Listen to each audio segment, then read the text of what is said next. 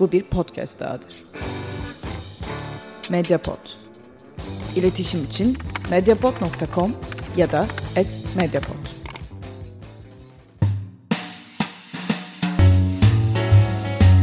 Hayatın denklemleriyle bilimin teorisi. Gayri safi fikirler. Gayri Safi Fikirlerinin 101. bölümüne hoş geldiniz. Ben Tansel Erdem Yılmaz. Bu bölümde bir konuğumuz var. Yazar, çevirmen Erkam Evlice bu bölümde konuğumuz olacak. Onunla günlük hayatta çok sık kullanılan ama nereye imlediği anlaşılmayan sözcükleri, bunun yanında her şeyi tek bir çözüme bağlayışımızı, anlamsız sözcükleri her zaman bu çözümlere eklemleyişimizin sebeplerini ve belki de Türkiye'de düşüncenin ne aşamada olduğunu yana şöyle anlatmak gerekirse düşünceye verilen kıymetin nasıl ölçüldüğünü ve bu ölçümün doğru olup olmadığını tartışacağız. Öncelikle şunu söylemek istiyorum. Ee, hemen her yerde duyduğunuz bir post-truth kavramı vardır. Yani son yarım saatte bile izlediğiniz bir YouTube videosunda, dinlediğiniz bir e, podcast'te kesin olarak post-truth'tan bahsedilmiştir. Bahsedilmediyse de çok bir şey dinlememiş olabilirsiniz. Ee, az önce Google'da araştırma yaparken post-truth yazdım. Hatta daha da detaylandırmak için post-truth çağında dedim ve nasıl tamamlanacağına baktım. post-truth çağında yayıncılık, post-truth çağında dijital gazetecilik, e, post-truth çağında e, insan kaynakları, post-truth çağında insan ve bilim kültür, post-truth çağında ekonomi, siyasal pazarlama iletişiminde post-truth. Yani hemen hemen her konuda post-truth'u görüyoruz. E, belki bu sözcükle başlayarak dinleyenlerimizin de çok sık karşılaştığı bu sözcükle başlayarak bir yerlere ilerleyebiliriz gibi geliyor bana. Merhabalar. Ee, beni konuk olarak aldığın için çok teşekkür ederim Erdem. Çok naziksin. Dilimizin döndüğünce bir şeyler söyleyelim.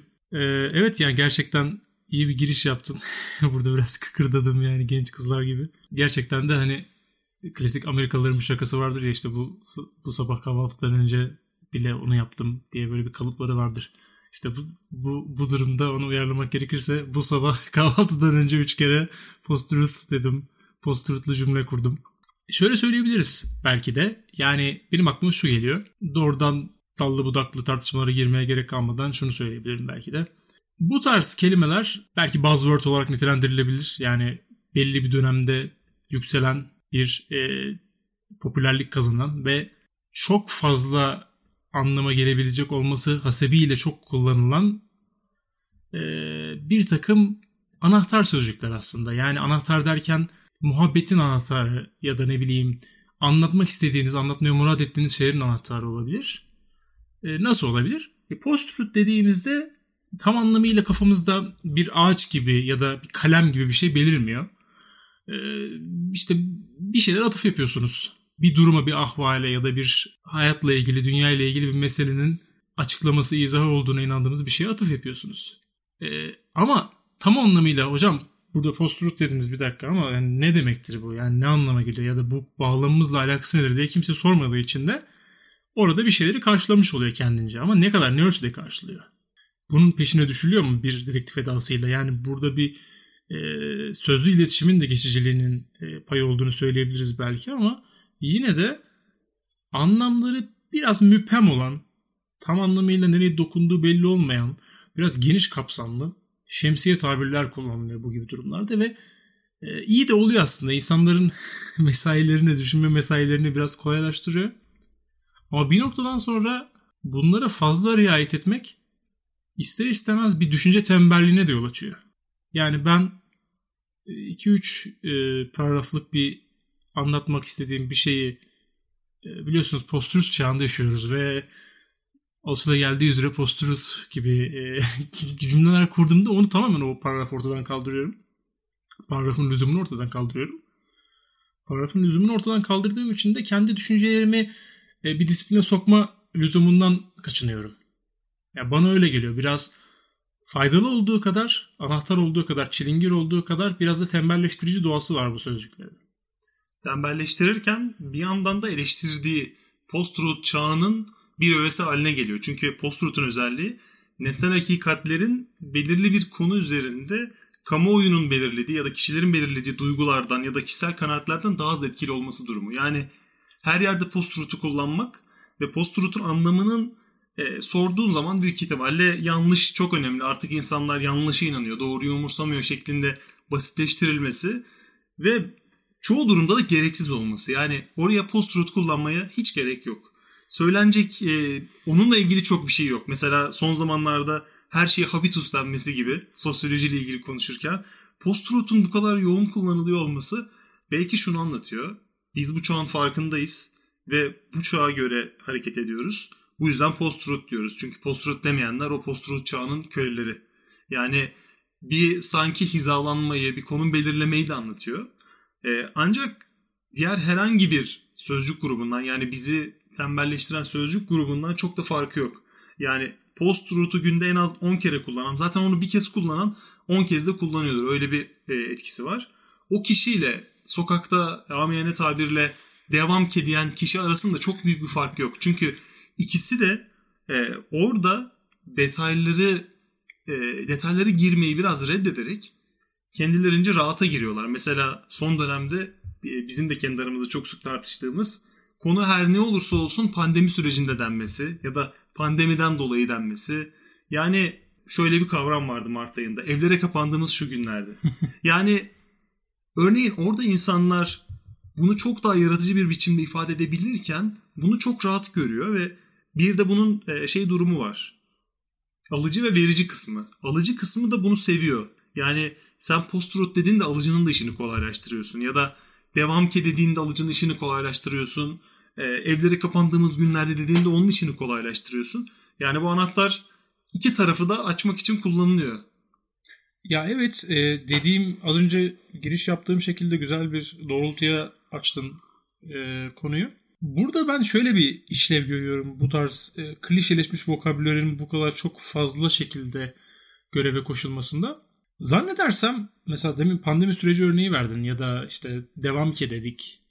Bunlar aslında bir bir takım mem e, formatında çalışıyor. Yani doğrudan karşılığında bir takım e, anlamlar uyandıran e, bir e, imgelem bütünü, bir flash, bir ışık patlıyor ve karşındaki onu sahnesinde alıyor. Fazla efora gerek duymuyorsun. Efora gerek duymamanın e, verdiği rahatlıktan ziyade burada sanki şöyle bir işlev var. Ben bu kelimeyi kullandığımda güncele aidim. E, mevcut vokabülere hakimim. Mevcut tartışmalara dahilim. Doğal olarak bunları kullanıyorum ve bunları kullanıyorsam da bilin ki sizin son birkaç günde aslında maruz kaldığınız şeylere ben de maruz kaldım. Yani bir eş zamanlılık çabası orada. E, güncel vokabülleri kullanmanın bu kadar çok e, yaygın olmasının sebeplerinden birisi de bu. Ben post-truth dediğim zaman karşımda şöyle bir intiba yanıyor. Ya bakın ben post-truth denen kavramı kullanıyorum çünkü bu konulara kafa yordum ve bu konuyu bu kavram herkes gibi ekspoze oldum. Bu kavramın ne olduğunu araştırdım ve doğal olarak benim hakkımda bir takım fikirlere sahip oluyorsunuz. Beni tanım tanımasanız bile.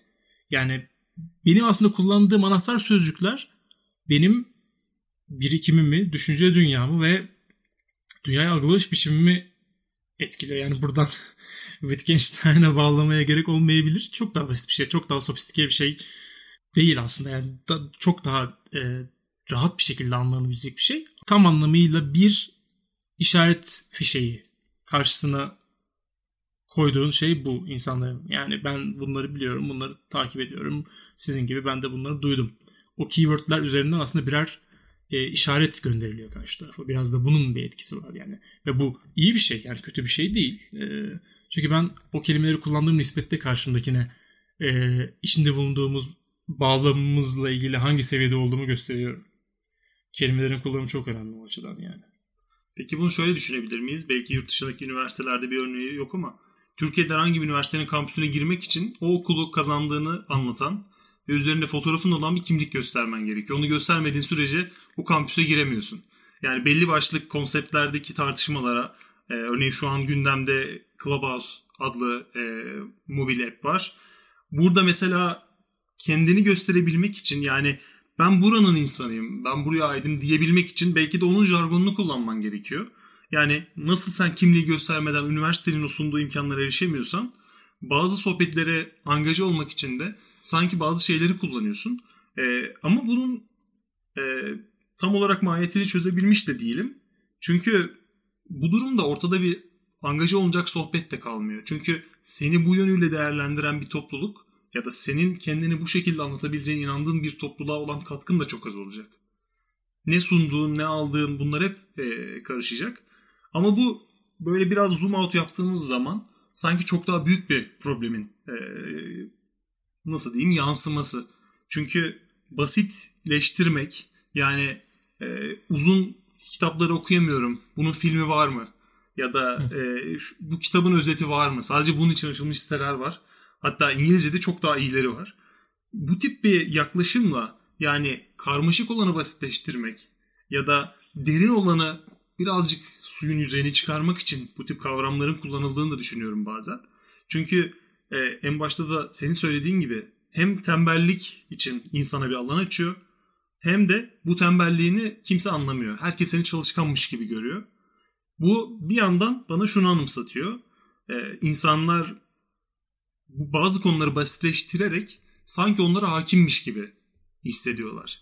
Yani e, belli kavramları kullanarak hatta bunun mobil e, güncel siyasette de belli karşılıkları var. Bunlar bizi bir şeylerin hakimiymiş gibi ya da o alanda kendimizi yetkinmiş gibi hissettiren ve işin ilginci de karşı taraftaki insanların bunu hiçbir şekilde sorgulamadığı ya da bunun altını kazmaya çalışmadığı çünkü onun da bir anlamda e, herhangi bir statikonun e, yanlısı olduğunu hatta bunu geçen gün seninle konuşmuştuk. E, akademisyenler ya da filozofların Türkiye'de nasıl yer aldığı ya da filozof kavramının ortaya çıkışı hatta akademisyenlik e, ya da akademinin tartışmaya açıldığı anda hemen karşıdan bir saldırı gelmesi e, ya da belli konuları tartışmaya açtığın zaman o konuyu tartışmak yerine sana bir ad hominem sen zaten şusun sen busun diyerek e, bir karşılık verilmesi.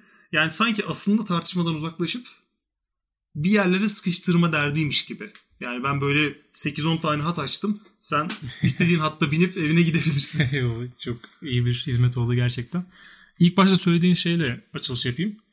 Gerçekten aslında iyi bir noktaya tespit parmak bastın. Şey dedin yani grupların içerisinde nasıl ki bir üniversite girerken kimlik gösterdiğimiz gibi işte grupların içerisinde de aslında o grupların sahip ait kullandığı vokabüleri kullanarak sürekli bunu tekrar ederek böyle bir yığın halinde bunu karşıya sunarak e, konuşmayı yürütmek aslında insanlara fazladan bir şey kazandırmadığı gibi e, o tartışmayı kısırlaştırıyor dedin. E çok normal çünkü bu noktada aslında ilk başta şunu düşünmemiz gerekiyor belki de. Yani topluluklar niçin var? Yani birbirine yakın, birbirlerini birbirlerine yakın gören topluluklar niçin var insan toplulukları? E tabii ki de o biz duygusunu e, edinmek için var. Ve o biz duygusu da ancak e, ortak paydaların çokluğuyla, ortak paydaların e, içselleştirilmişliğiyle ancak e, kurulabilen, tesis edilebilen bir şey. O yüzden biz bir alt kültür mensubuysak, niş bir kültürümüz varsa ve kendi aramızda bir jargon geliştirdiysek bu jargonun tekrar tekrar tekrar kullanılması belki düşünce dünyasına bir katkı sağlamayacak. Yeni düşüncelerin yeşermesi ya da yeni vektörlerin oluşmasına bir fayda sağlamayacak ama o gruptaki aidiyet hissini güçlendirecek. Yani ben bir ortama girdiğimde o ortamdaki insanların ağzıyla konuşmaya başladığım andan itibaren aslında insanlara şu mesajı vermeye, vermeye başlayacağım. Ben de sizdenim. Ben de sizin gibi düşünüyorum. Ve ben de sizinle aynı e, zihin pozisyonundayım. Yani bunu karşı tarafa verdiğin andan itibaren aslında e, yeni tartışmalara çok da ihtiyaç olmadığını zaten anlıyorsun. Çünkü grupların bir araya geliş amacı zaten ilk baştan e, insanların e, bir aidiyet hissiyle birileriyle bir araya gelmesi oluyor. Yani orada aslında oradan toplanıp oradan doğru bir şeyler yapalım, oradan yükselelim, bir kendimizi aşalım değildir o grup e, perspektifi. Daha da ziyade o birlikteliğin hissidir. Doğal olarak o birlikteliğin hissini vermenin en büyük yollarından, en önemli yollarından birisi de o grubun vokabüllerine çok fazla riayet etmek, sürekli onları tekrar etmek, sürekli onları e, genişletmek olacak. E, şimdi senin bu bahsettiğin ortak vokabüler üzerine gitmeyi e, düşündüğüm zaman benim aklımda şöyle bir çağrışım oluştu. İnanç sistemleri de bunun gibi. Yani o da bir grup ya da halkların, toplumların geçmişe dair mitleri. Bir askerin X yapmış olması, e, bir anda onların yanından ermişlerin belirmesi, her toplumda bu tip şeylerin olması ve hem inanç sistemleri hem de halkın oluşturduğu bu tarihsel mitlerin en önemli yanı onları kabul etmek bilgiden daha kıymetli. Çünkü toplum olmak ya da topluluk olmak, dışarıya karşı kendini korumak bu yani dışarıdaki epistemolojik kargaşa da olabilir, dışarıdaki silahlı karmaşa da olabilir. Bunlar sanki hakikatten daha önde geliyor.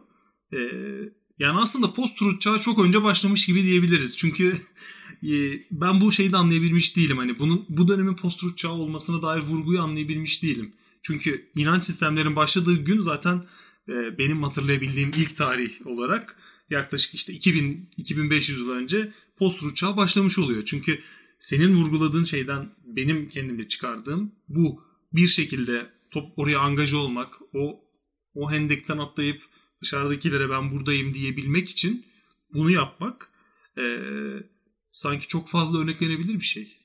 Az önce söyleyince aklıma geldi. Bu post-truth tartışmasında çok güzel bir söz vardı. Yani post-truth çağındayız peki ama bundan önceki çağ truth çağı mıydı ki? Yani böyle bir e, söz hatırlıyorum görüm yamalak da olsa. Gerçekten de öyle aslında.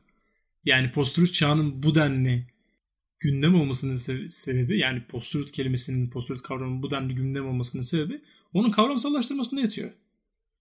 Yani kavramsallaştırmanın gücünü de burada hafife almamak gerekiyor. Yani bir şey kavramsallaştırıldığı andan itibaren zaten güç kazanıyor ve çok yükseliyor. Ona, ona verilen isim onun ortaya çıkış anı olmak zorunda değil ki zaten olmaz yani. Bu pek de mümkün değildir e, hayatın akışında. Bir şeyler oluşur. Bir takım teamüller oluşur. Bir takım davranışlar oluşur. Bir takım e, fenomenler oluşur. Sonradan bunlar isimlendirilir.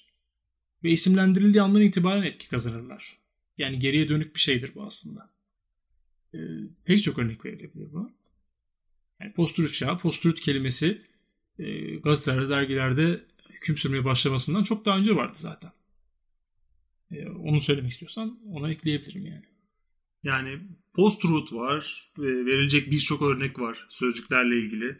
E, pandemi var ama e, Tanıl Bora'nın Birikim dergisinde yazdığı bir yazısı vardı. Kayıttan önce seninle konuşuyorduk. Hı. Belli kısaltmalar, o kısaltmalar üzerinden bunu bir e, kurma aşamasına götürmüş ama sanki e, bir şeyi kısalttığın zaman o önemsizleşiyor.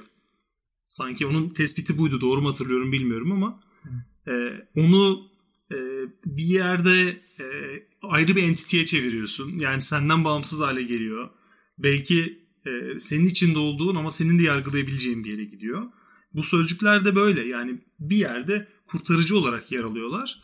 Ama e, bir sonraki aşamasında bu tip sözcüklerin sanki her şeyi basite indirgemek yani her tartışmayı da basite indirgemek ya da her problemin çözümünü de basite indirgemenin de sanki o arasındaki o puslu geçitin de bu sözcüklerle kaplandığını söyleyebiliriz. Mesela e, herhangi bir e, televizyon kanalını açtığın zaman Türkiye'deki problemin çözümü nedir diye düşündüğün zaman eğitimci biri şunu diyecek. Herkese matematik. Matematiği ilk 12 sene hatta ilk 71 sene boyunca herkese öğreteceğiz.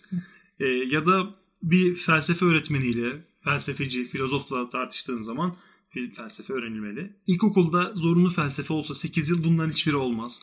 Hatta bunları ciddi ciddi teorileştiren insanlar da var. Ee, senin de geçen günlerde e, yaptığın bir tespit vardı. Yani artık e, kendini e, her konuda yetkin gören kişi ya da herhangi bir konuda yetkin gören kişi bir çözüm üretecek şeyi ortaya atıyor. Yani bunu yapsak her şey süper olur. Mesela şey vardı. E, ekonomi sorununu çözmek için e, ne yapacağız abi? Para basalım. Bunun, bunun gerçek mantıklı olduğu çok uzun süre tartışıldı. Olabilirmiş gibi. Ya da e, çok basit milletvekillerinin e, yakıt paralarını alalım. Yani e, aslında bu bunlar böyle çok gündelik sorunlarmış gibi görünüyor ama zihinsel olarak çok benzer izlere sahipler. Yani post-truth diyen kişiyle para basalım diyen kişinin bir yerde zihninde oluşan o izler aynı. Evet ya çok güzel bir noktaya değindin yine. Bugün gerçekten e, soundboard gibi sürekli çok güzel noktaya değindin. Sesi çıkıyor benden. Ee, söylediğin ilk, ilk noktadan başlayacak olursak e, yani Tanıl Bora'nın da söylemeye çalıştığı şey şuydu aslında. Yani e, kavramları belli bir şablona oturttuğun zaman o şablonun amacına uygun hale geliyorlar. E, nitelikleri, bağlamları belirginliklerini kaybediyor ve senin istediğin bağlama oturuyor. Yani onları trivialize etmek istiyorsan ya da kriminalize etmek istiyorsan bunu çok rahat bir şekilde yapabiliyorsun.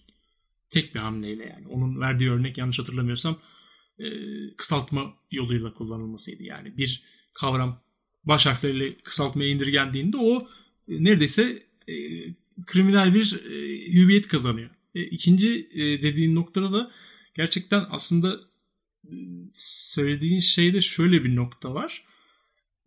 O kavramı kullandığın andan itibaren aslında senin o yolun tıkanıyor. Yani ucu açık kavramlar değil onlar. Yani para basalım, e, işte eve kapanalım 15 gün. E, başka örnekler verilebilir şu an e, aklıma gelmedi. Ama sonuç olarak o, bunların tek bir ortak özelliği var. O sorunla ilgili son durak olduğu iddialarını taşıyor olmaları. Yani onu yaptığın andan itibaren o sorun çözülecektir. Buna dair bir inanç var orada. Ee, yani 15 gün kapanırsak pandemi biter.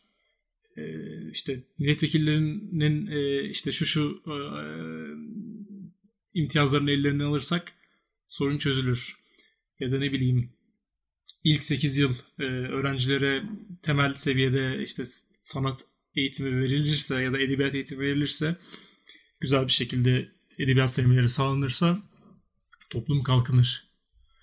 Yani böyle bir totaliter, her şeyi ara toplama alan, her soruna şemsiye olabileceği düşünülen çözümler aslında insanların mevcut insan sistemlerini ne kadar hafife aldığını gösteriyor. Yani çünkü sistemler çok daha komplekstir. Asla tek bir değişkene bağlı değildir. Tek bir değişkene bağlı olması zaten imkansızdır. Çünkü tek bir değişkene bağlı olması demek onun değiştiği andan itibaren sorunun ortadan kalkması demektir.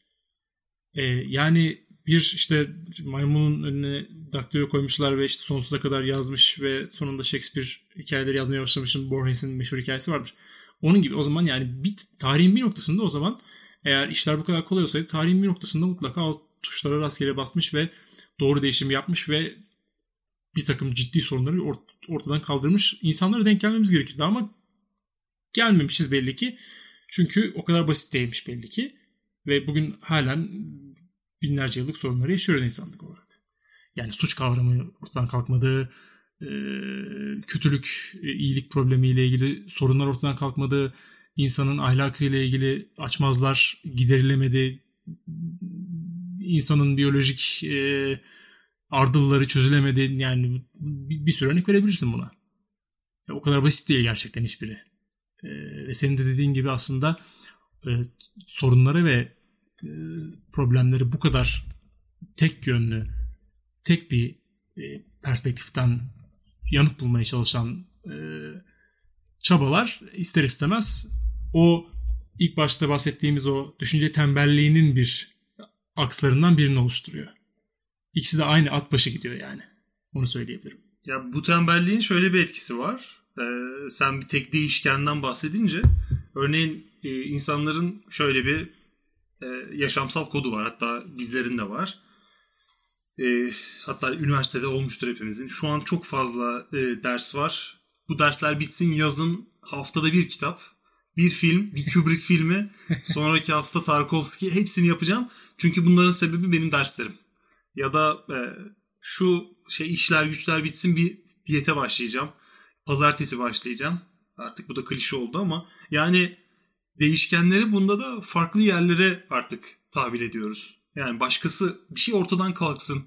Benimle olan e, sevgilim gitsin ben çok mutlu olacağım. E, yeni bir, bir şey alayım ben çok mutlu olacağım. Bu sürdürülebilir ve sürdürmek de çok istemiyorum. E, bunun bir diğer e, değişkeni sen dedin ya böyle e, bir maymun bir süre yazdıktan sonra Shakespeare ortaya çıkarır gibi absürt bir görüş vardı diye. Harari'nin 21. yüzyıl için 21 ders e, kitabında yapay zeka ile ilgili anlattığı bir şey vardı. Yapay zeka da bu arada müthiş e, artık kullanılan sözcüklerden biri post gibi ama e, burada şöyle diyor. Yani daha doğrusu ben oraya evireceğim. Bu değişkeni insan olarak ele aldığımız zaman yani örneğin trafikteki bu problemin çözümü insanlar yerine robotlar gelsin, otonom arabalar gelsin her şey çözülecek. Harari şöyle bir soru ortaya atıyor. Ee, senin içinde olduğun bir araba var. Hatta bu soruyu sana da sorayım. Sen e, işte 30 yaşında bir erkek bireysin.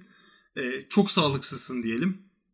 Geleceğe dair yapabileceğin çok bir şey yok. Kariyerini tüketmişsin. Artık tam anlamıyla kendini e, şarampole sürüklüyorsun.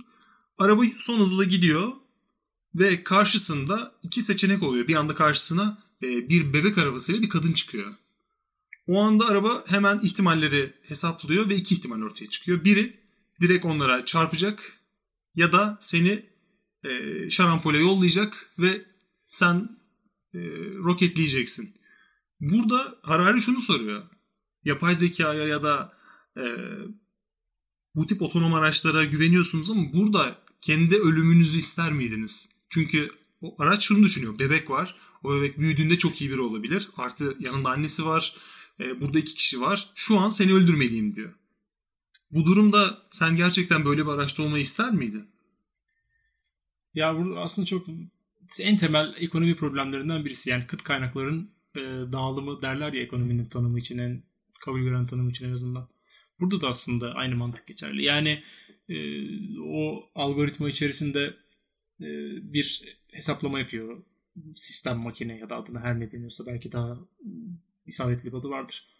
E, mesela potansiyel yaşam hesabı yapılıyor. O tarz hesaplar e, yine bu Covid salgının ilk döneminde de çok gündeme gelmişti mesela yani e, bu ventilasyon makineleri kime bağlanacak? Yani kim hak ediyor onu? Daha fazla hak eden kim? Ya bunların, bunların hepsi aslında temelde iktisadın o temel sorusuyla bağlantılıdır yani. Kıt kaynakların dağılımı neye göre? Yani yaşlı birim olması gerekiyor, alması gerekiyor. E, genç birinin önce alması gerekiyor. Genç biri daha çok yaşayacak, daha çok yıl yaşayacak. Yani önünde koca bir hayat var vesaire. Hani bu gibi sorular gerçekten insanı yine şuna yönlendiriyor. Bu gibi sorunların çok fazla değişkeni var. Yani tek bir şekilde duygusal e, ya da vicdani yanıtlara mahkum edilmemesi gerekecek kadar karmaşık sorular. Yani en basitinden az önce verdiğim örnekten ilerleyeyim müsaadenle. E, bu hastaların, yoğun bakımdaki hastaların hangisinin e, o cihazın erişimine sahip olması gerektiği üzerine çok karmaşık hesaplamalar yapılmış. Yani gerçekten çok etik bir problem. Etik problem olduğu kadar da e, insan hayatının olduğu her yerdeki gibi vicdani bir problem. E, ama bu insanın duygusal düşünme yetilerine bırakılmayacak kadar da hassas bir problem, önemli bir problem. Yani o yüzden e, açmak gerekirse şöyle oradaki yoğun bakım ünitesinde bir tane 90 yaşında insan var. Bir tane genç e, delikanlı var 19 yaşında diyelim ki. Bir tane şeker hastası 35 yaşında insan var. Bunların hangisinin o cihazı alacağına dair e, çok basit anlık yargılar verebilirsiniz. İçten gelen. Yani böyle karnınızdan yükselen şeyler verebilirsiniz. Diyebilirsiniz ki benim 90 yaşındaki dedem alsın ya da işte 15 yaşındaki kardeşim alsın çünkü onun önünde koca bir hayat var. Yani hepsi için duygusal ya da vicdani perspektifler sunabilirsiniz ama aslında o kadar basit değil. Bir takım hesaplamalar yapılıyor. Potansiyel yaşam hesaplamaları yapılıyor.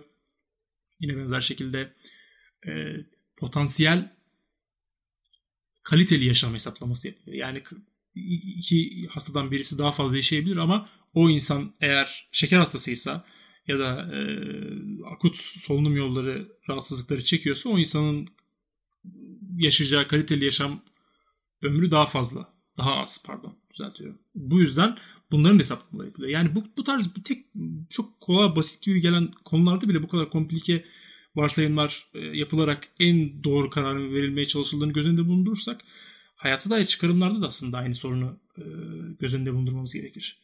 Yani biz böylesine basit bir konuda bile bu kadar çok e, ciddi soğukkanlı hesaplamalara ihtiyaç duyuyorsak yani o aracın içerisindeki o algoritmanın ne olacağı ya da bir sonraki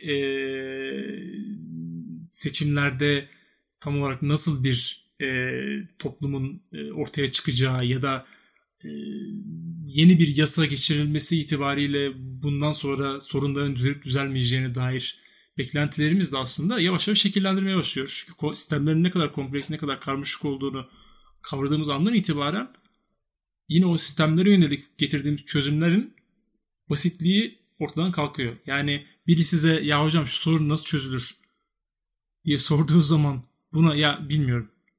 Gerçekten bilmiyorum sorusunu sık veren bir insan büyük ihtimalle o sistemlerin ne kadar karmaşık ve kompleks olduğunun farkına varmış bir insandır. Ama genelde bilmiyorum yanıtı verilmez. Ve oradan böyle müthiş bir anda çözüm üretecek. Bu arada yani şu an bizim bu anlattıklarımızı ders olarak anlatan insanlar ve eleştirel düşüncenin kitabını, gerçek anlamda kitabını yazmış insanlar ilkokulda 8 yıl boyunca felsefe eğitimi verilseydi bu ülke böyle olmazdı gibi yorumlar yapabiliyor. Yani e, bir yerde buradaki problemleri de ne kadar kökleşmiş olduğunu ya da akademiye eleştirel düşüncenin neferi olduğu düşünen insanlara da sızmış olduğunu düşününce ben biraz endişeleniyorum.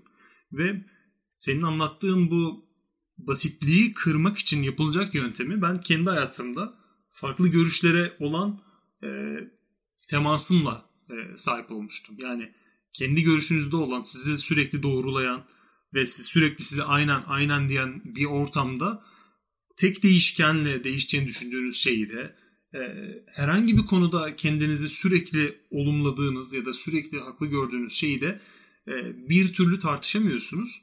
Bunun için e, şu an e, hatta benim de e, geçen günlerde takip etmeye başladığım bir bülten var. Breath bülten. Breath bülten örneğin e, belli konularla ilgili karşıt görüşleri derliyor. Bunun bir farklı yanı e, bir ara insanlar şey yapıyordu. Twitter'da tam böyle nefret edecekleri tarzda düşünceleri sahip insanları ayrı bir klasörde tutup her gün onlara bakıyorlardı. Ya da e, kurgu dışı okuyarak ve e, sizin ilgilendiğiniz konular dışında farklı şeyler okuduğunuz zaman farklı bakış açılarını e, ediniyorsunuz. Yani bunlar böyle bir şeyin reçetesi değil ama ben kendi açımdan o kısır döngüden çıkış için böyle bir yol bulmuştum. Ee, belki senin de bir bu konuda kendince tavsiyelerin vardır. O tavsiyelerden sonra da yavaştan artık kapatırız. Yani şu an e, söyleyebileceğim şey senin örneğin üzerine ilerlemek gerekirse hakikaten de e, farklı e, düşüncelere ekspoze olmak çok önemli. Çünkü yine e, açılış yaptığımız şekilde e, üzerine gideceğim bir tane çok kullanılan bir sözcük e, kalıp var. E, bubble dediğimiz yani o yankı odası dediğimiz şeyler. Gerçekten de aslında o düşünce disiplinini de körelten şeyler. Çünkü düşünceniz e, bir meydan okumaya maruz kalmadığı sürece tembelleşip bir kaba, sabah olduğu yerde hantallaşan bir yığın haline geliyor bir noktadan sonra. Ancak çok fazla sayıda meydan okumaya maruz kalan, çok fazla sayıda önüne engel koyulan düşünceler e, kendini dinç tutabiliyor. Tıpkı e, bir insanın bedenini e, dinç tutması gibi. Yani her gün spor yaparak ya da her gün beslenmesine dikkat ederek yaptığı gibi. Buna verilen bir isim de var aslında. Yani tıp alanında kullanılıyor daha çok. Ama yani gerçek hayatta da kullanabilir bir homeostaz yani aslında homeostaz süreci. Yani sistemlerin, organizmanın kendini bulunduğu koşullara göre ayarlaması ve bunu da aslında o homeostazın ortaya çıkış e, prensipleri ele alındığı zaman çok daha mantıklı bir şekilde e, hakkını veriyorsun. Diyorsun ki ha bu hakikaten böyleymiş. Yani mesela e, bir örnek vereyim. E, aslında bu bubble örneğinden hareketle bir örnek vereyim. Buna çok yakın bir örnek e, hani dedim ya sürekli bubble'da kaldığın zaman düşüncen de hantallaşıyor. Gerçekten ona benzer bir durum. Onda da bir homoestaz var. Yani o bubble'da kaldığın sürece senin düşüncen hiçbir şekilde challenge edilmiyor ve bu yüzden düşünce hantallaşıyor dedik. Mesela bir e, ayakkabı firması çok e, dünyanın gelmiş geçmiş en rahat, en teknolojik e, ayakkabı tabanlarından birini yapmış. Bir koşu ayakkabısı yapıyor. Ve bu koşu ayakkabısıyla vaat ettikleri şey şu koşarken inanılmaz rahatlayacaksınız. Hiçbir şekilde e, varisleriniz olmayacak, işte bacak ağrısı çekmeyeceksiniz vesaire vesaire. E, bir bilimsel araştırma diyor ki e, bu kadar rahat ayakkabılar acaba aslında söylendiği kadar da etkili mi? E, yapılan e, araştırmanın neticesinde şöyle bir sonuç ortaya çıkıyor. Bu aşırı rahat ayakkabıyı giyen e, insanların sakatlanma ihtimali herhangi bir ayakkabıyı giyen insanların sakatlanma ihtimalinden daha fazla. Çünkü siz aşırı rahat, size aşırı güven veren, sizi çok konforlu bir e, pozisyona sokan bir ayakkabı kullandığınız andan itibaren daha da fevrileşiyorsunuz. Diyorsunuz ki ya nasılsa bana bir şey olmaz. Daha fazla depar atmaya başlıyorsunuz. Ya da adımlarınızı dikkat etmiyorsunuz. Çünkü sizin e, aşağıda işlerinizi kolaylaştıran bir e, pahalı bir ayakkabı var ayağınızda. Bu fevrilik aslında size e, bir olumsuz taraf olarak dönüyor. Yine bu bubble örneğinden paralellikle söylemek gerekirse siz o bubble'da kaldığınız sürece düşüncenizin en iyi düşünce olduğunu, hiçbir şekilde yanlış tanımayacağını, sürekli destek göreceğini, gerçekten de mantıklı bir düşünce olduğunu çünkü sürekli konuştuğunuz iletişim kurduğunuz insanların da size katıldığını düşünerek o homoistaz e, prensibini devre dışı bırakıyorsunuz ve doğal olarak hantallaşıyor düşünceniz. Ve yarın bir gün en ufak bir e, challenge'da, en ufak bir karşı koymada tamamen dağılıp e, gidiyor aslında içinden, içinde bir yerde. Ama siz tabii ki de bunu göstermiyorsunuz ve e, düşüncenizin doğru olduğunu e, o seslere sırtınızı dönerek ya da kulağınızı kapatarak e, karşı koymak zorunda kalıyorsunuz. Çünkü bunu yapmak neredeyse düşüncenizin intiharı anlamına geliyor. Yankı fanusları, yankı odaları ile ilgili bu rahat ayakkabı metaforu benim çok hoşuma gitti. Büyük ihtimalle hiçbir yerde kullanılmamıştır daha önce. Bir yandan şunu düşünüyorum. Bu fanustan çıkmak şart. Ve bu bir hakikat. Yani orada olduğun sürece zarar görüyorsun ama öteki hakikatte kimse meydan okunmayı istemiyor. Yani hiçbirimiz düşüncemize meydan okunmasını, ona karşı savaş açılmasını istemiyoruz. Ve bu yüzden de arkadaşının, dostunun yanında ya da kim olursa olsun bu iki akademisyen aynı ortamda olduğunda da olabilir. Ee, hiçbir şekilde orada e, bir meydan okunma olmaması için yumuşak geçişler yaşanıyor. Ee, geçenlerde bir arkadaşımla konuşurken, yurt dışında yaşayan bir arkadaşımla konuşurken şunu demişti. Türkiye'de sempozyumlarda, sempozyum aralarında insanlar gündelik meseleleri konuşuyor profesörler, hocalar. Yani o gün yiyecekleri yemeği, e, izledikleri e, slide gösterisinin kalitesini ya da e, ceketinin güzelliğini konuşuyorlar ama o araların asıl amacı or içeride ne konuşulduysa onu tartışmak. Yani Türkiye Akademisi'nde hiçbir şekilde akademisyenlerin kendi aralarında tartışmadığını söylüyor. Ve ben de şöyle bir düşündüğüm zaman iki akademisyenin sözlü olarak bir argümanı tartıştığını herhalde hiç görmedim. Yani kendi aralarında bir derste olabilir ama bu bir yandan e, benim aklıma oyun metaforunu getirdi. Yani eskiden oyunlarda e, open world değildi oyunlar. Belli bir aşamaları geçtiğin zaman haritada yeni bölge açıyordun. Bunu da şöyle anlıyordun. E, oyunda görevi gerçekleştirmek yerine başka bir yere gittiğin zaman bir yerde dışarıda evren var ama sen yerinde zıplıyorsun. Hiçbir yere gidemiyorsun. O, du- o duvara çarpıp duruyorsun. O görevi yapıp ancak yeni evrene ulaşabiliyorsun. Ve o yeni evrende senin bilmediğin şeyler oluyor. E, o evrende nasıl yer alacağız? Neler yapacağız ya da yapabileceğiz mi? E, hem e, genel toplum açısından bunu düşünüyorum. Daha doğrusu daha da e, önemlisi kendi açımdan düşünüyorum. Bu bölümü konuk olduğu için teşekkürler. Buradan doğan çok büyük soru işaretleri ve soru başlıkları var. Bir sonraki bölümler ya da bölümlerde seni yeniden konuk alıp belli noktalarda e, seni bırakıp e, seçeceğin yolculuğa seni yollamayı düşünüyorum ve bu sefer daha az noktada seni yalnız bırakmayı düşünüyorum. E, bir sonraki bölümde görüşmek üzere 102. bölümümüz için sorularınızı, yorumlarınızı bize ek sözlükten ya da Gmail üzerinden Twitter'dan iletebilirsiniz. Söz sende. Sonrasında bay bay diyeceğiz. Ve gerçekten çok güzel program oldu. Teşekkür ederim tekrardan beni konuk ettiğiniz için. Ee, söyleyeceğim şeyleri aslında aşağı yukarı söyledim. Ee, yine de eklemek gerekirse e, biz e, her zaman aslında kendi sohbetlerimizde de sık sık söylediğimiz üzere e, burada daha iyi bir yaşam nasıl olabilir? Daha anlamlı e, düşüncenin ve e, fikrin daha fazla ışıldadığı bir yaşam nasıl olabilir sorusunun cevabını aradığımız için sık sık kendi tartışmalarımızda, konuşmalarımızda da e, ister istemez böyle bir snob bir tavırla burada insanların gündelik hayat pratiklerini biraz yargılamış gibi gözükmüş olabiliriz ama aslında öyle bir amacımız yok tabii ki de. Yani insanlar için e, daha iyisi budur demekten ziyade insanların bu davranışlarını irdeleyerek e, aslında kendimizin de e, hangi konumda olduğunu anlamaya çalışmamızdan kaynaklı bir çaba da olabilir burada. E, bu notu da sona eklemek istedim. E, Bunlar zaten bizim kendimizi de hedefleyen, vaktiyle kendimiz üzerinde çok tartışıp sonrasında e, artık biraz yüzeyin altına inebildiğimiz konular olduğu için tabii o eklemeyi de yapmak gerekiyor. O halde bir sonraki bölümde görüşmek üzere. Seninle de kaydedeceğimiz bir sonraki bölümde seninle de görüşmek üzere. Görüşürüz. Hayatın denklemleriyle bilimin teorisi. Gayri Safi Fikirler.